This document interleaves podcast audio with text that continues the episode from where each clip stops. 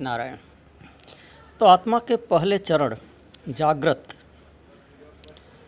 को बताकर यह समझाया कि यह देह मेरा देह नहीं, संपूर्ण विश्व मेरा देह है।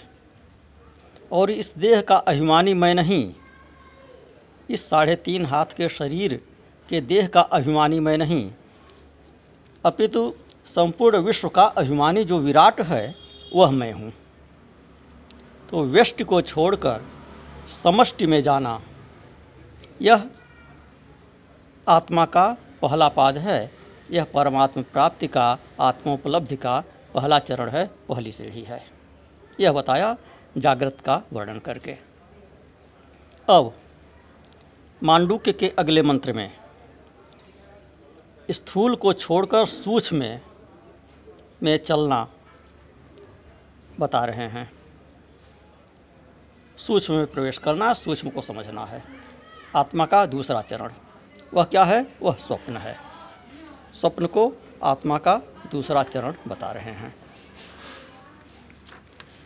तो जागृत में समस्त स्थूल को बताए, जो प्रत्यक्ष आपकी भौतिक आँखों से दिखाई दे रहा है और जो कुछ भी स्थूल ब्रह्मांड है, वह सब जागृत है, वह आत्मा का पहला पाद है।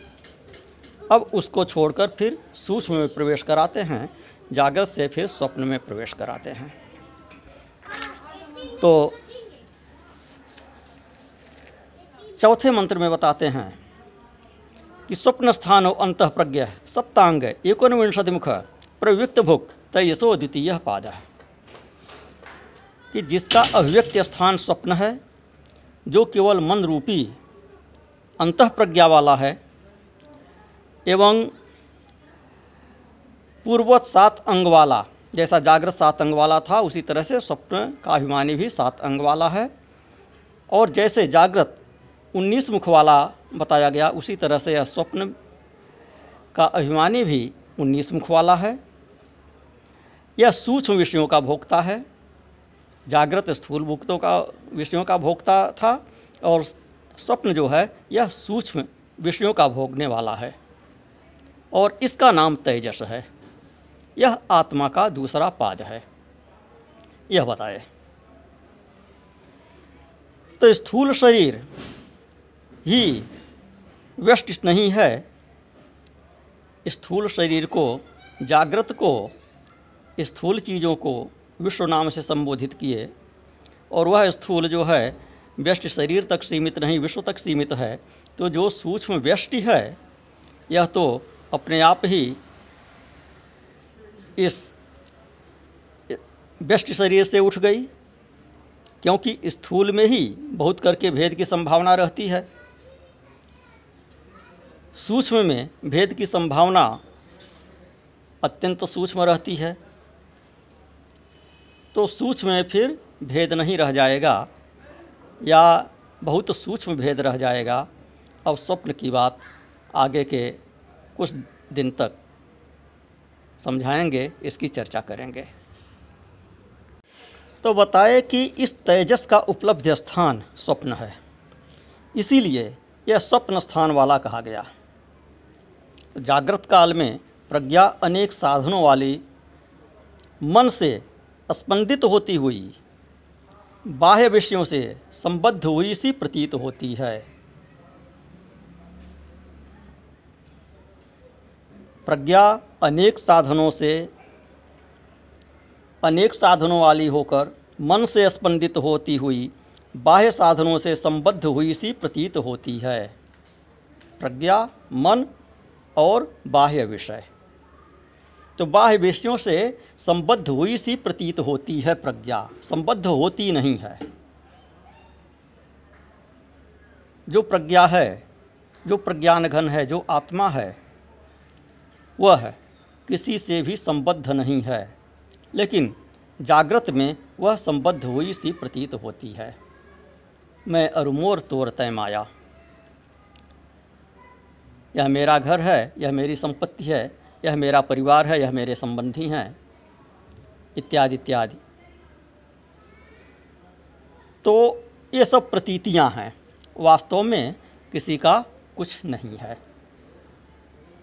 बताया पिछले क्लिप में कि सारा का सारा चिंतन मनुष्य का चलता है कि मेरा क्या है और मेरा क्या हो सकता है। मेरा कौन है? मेरा क्या है? मेरा कौन है? इसी पर सारा का सारा चिंतन चलता है। तो न तुम्हारा कुछ है और न तुम्हारा कोई है। चिंतन यह होना चाहिए कि मैं क्या हूँ, मैं कौन हूँ। इस बात का चिंतन नहीं होता है। मेरा क्या है, इस बात का चिंतन होता है। तो कहा कि मन से स्पंदित होती हुई, बाह्य विषयों से संबद्ध हुई सी प्रज्ञा प्रतीत होती है स्थूल में। और उसी प्रकार के संस्कार को मन में डालती भी है। चित्त संस्कार युक्त होता है। संस्कार से चित्रित होने के कारण ही मन को चित्त कहते हैं। तो उन संस्कारों से युक्त हुआ वह मन चित्रित पट के समान है।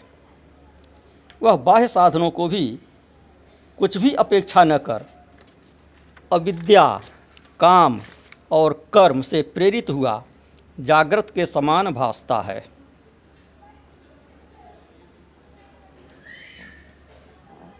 सर्वसाधन युक्त इस लोक की वासना का अनुभव करता है। इंद्रियों से उत्कृष्ट भाव वाले मन में सभी इंद्रियाँ सुषुप्त में एकीभूत हो जाती हैं। जागृत में वह प्रत्यक्ष चीज़ों का अनुभव सा करती हैं। इसी प्रकार इस स्वप्नावस्था में यह स्वयं प्रकाश स्वप्नद्रष्टा अपनी विभूति का अनुभव करता है। बाह्य इंद्रियों की अपेक्षा मन के अंतस्थित होने के कारण सपनावस्था में जिसकी वासना स्वरूपा अंत प्रज्ञा मानी गई है। इसीलिए उस तेजस को अंत प्रज्ञ कहा गया। विषय शून्य प्रकाश प्रज्ञा में विषयी, यानी अनुभव करने वाला होने से यह तेजस कहा जाता है, क्योंकि वहाँ पर कोई स्थूल विषय स्वप्न में होता नहीं है। कुछ भी होता नहीं है, लेकिन दिखाई देता है। तो बाह्य विषय होना वाला होने के कारण जागृत में विश्व का भोज्य स्थूल प्रज्ञा है। अर्थात जिस वासनामयी प्रज्ञा में स्थूल विषय हो, उस प्रज्ञा को ही स्थूल कहते हैं। दुष्टात्मा का भोज वही है। किंतु यहाँ पर स्वप्नावस्था में केवल वासनामयी प्रज्ञा भोज्य है। यहाँ भौतिक रूप से कोई वस्तु नहीं है। इसीलिए तेजस का भोग सूक्ष्म माना गया। सूक्ष्म भुक कहा। एकोनविंशति मुख सूक्ष्म भुक तेजस, तृतीय पाद। द्वितीय द्वितीय पाद। तो तात्पर्य है कि भोज्यत्व दोनों अवस्था में समान रहने पर भी एक में स्थूल विषय है और दूसरे में शून्य। वासना मात्र प्रज्ञा ही भोग है। वहाँ पर कोई स्थूल विषय नहीं है। इसीलिए इसे सूक्ष्म विषय का भोक्ता माना। सात अंग वाला कहा, उन्नीस मुख वाला कहा, यह सब जागृत के विवरण में विस्तार से समझा चुके हैं। तो इस प्रकार स्वप्न स्थानो अंत प्रज्ञ सप्तांग एकोनविंशति मुख प्रविक्त भुक तेजसो द्वितीय पाद प्रयुक्त अर्थात सूक्ष्म इसका भोग करने वाला होता है, यह स्वप्न जो है, यह आत्मा का दूसरा चरण है। अब आगे बढ़ते हैं, व्यष्टि से समष्टि की ओर। कि जागृत में बताए कि व्यष्टि से समष्टि से तादात्म्य कैसे स्थापित किया जाए, और जागृत का अर्थ क्या है कि व्यष्टि से समष्टि अपने को मान लेना ही जागृत है, वही परमात्म प्राप्ति का पहला चरण है, वही आत्मा का पहला चरण है। तो अब सूक्ष्म में बताते हैं कि जब स्थूल ही व्यष्टि नहीं है, स्थूल को जब आपने विश्व में समाहित कर दिया, विश्व को अपने स्थूल में, अपने व्यष्ट में विश्व को समाहित कर लिया, व्यष्ट को विश्व में समाहित कर दिया। तो यह जो सूक्ष्म व्यष्टि है, यह अपने आप ही समाप्त हो गई, क्योंकि स्थूल में ही बहुत करके भेद की संभावना रहती है। जब आकाश में ही भेद नहीं है तो मन में भेद कैसे होगा? आकाश को सूक्ष्म कहा गया है। सबसे अधिक सूक्ष्म आकाश है। तो आकाश में क्या भेद हो सकता है? तो फिर सूक्ष्म शरीर में कैसे भेद होगा? स्वप्न में कैसे भेद होगा? तो विचार की बात है यहाँ पर कि आकाश मन में है या मन में आकाश है। भेद को मिटाने का यह तरीका है, यह विचार की प्रक्रिया है कि विचार करें कि आकाश मन में है कि मन में आकाश है। यह जो भूतात्मक आकाश है, जो भौतिक रूप से पकड़ में नहीं आता है, लेकिन खाली स्थान दिखाई देता है, दूरी पर नीला नीला सा दिखाई देता है, जो रिक्त स्थान है। यह तो स्थूल है। मन इससे भी सूक्ष्म है। यह स्थूल आकाश एक तत्व है। पंच महाभूतों में से एक महाभूत है। इसे स्थूल कहा गया है। भले ही दिखाई नहीं देता। तो मन जो है, वह इससे भी सूक्ष्म है। तो स्थूल मन का आधार नहीं हो सकता। स्थूल का आधार मन हो सकता है। यह जो सारा विश्व दिखाई पड़ता है, इसका आधार मन है। यह जो सारा विश्व दिखाई देता है, यह मन का आधार नहीं है।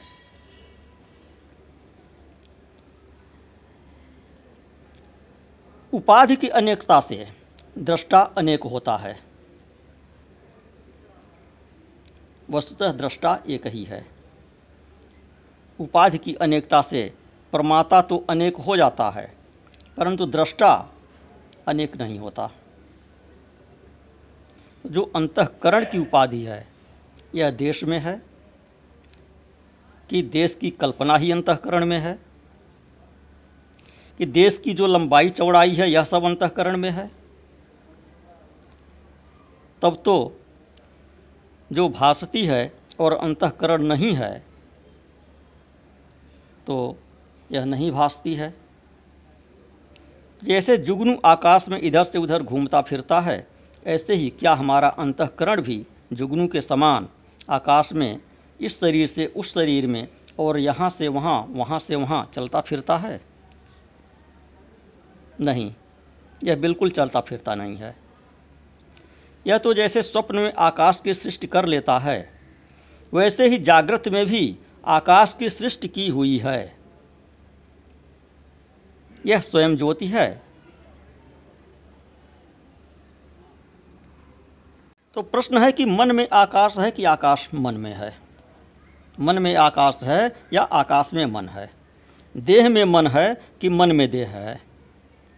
हमारा जो स्वप्न में एक शरीर है, जिससे हम गंगा स्नान कर रहे हैं, रास्ता चल रहे हैं, ऑफ़िस में बैठे हुए हैं, पूजा कर रहे हैं, सो रहे हैं, खा रहे हैं, पी रहे हैं वह जो शरीर है, उसके भीतर मन है कि मन के भीतर वह शरीर है।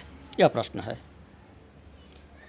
तो सारी स्वप्नावस्था ही मन है। वह तो मन में शरीर है।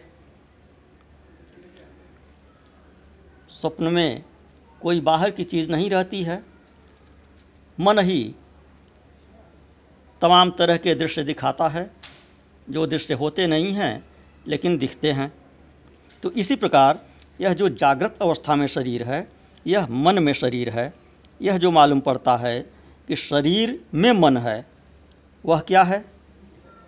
वह अंतकरण का आभास है। इसमें बैठा हुआ जो जीव है, वह क्या है? वह जीव का आभास है।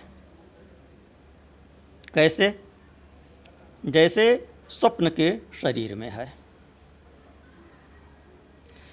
तो जो दूसरा कदम जिज्ञास को उठाना है, मोक्ष को उठाना है, वह यह है कि संपूर्ण सूक्ष्म जो समष्टि है, वह मेरा सूक्ष्म शरीर है। और उसका अभिमानी तेजस जो है, वह मैं हूँ। तो इस प्रकार जागृत से स्वप्नावस्था में प्रवेश किए। जागृत से स्वप्न की ओर बढ़े, आत्मा की तरफ़ दूसरा चरण बढ़ाए। और जब स्वप्न को समझ लेंगे, उसके बाद जागृत पुनः और अच्छी तरह से समझ में आएगा।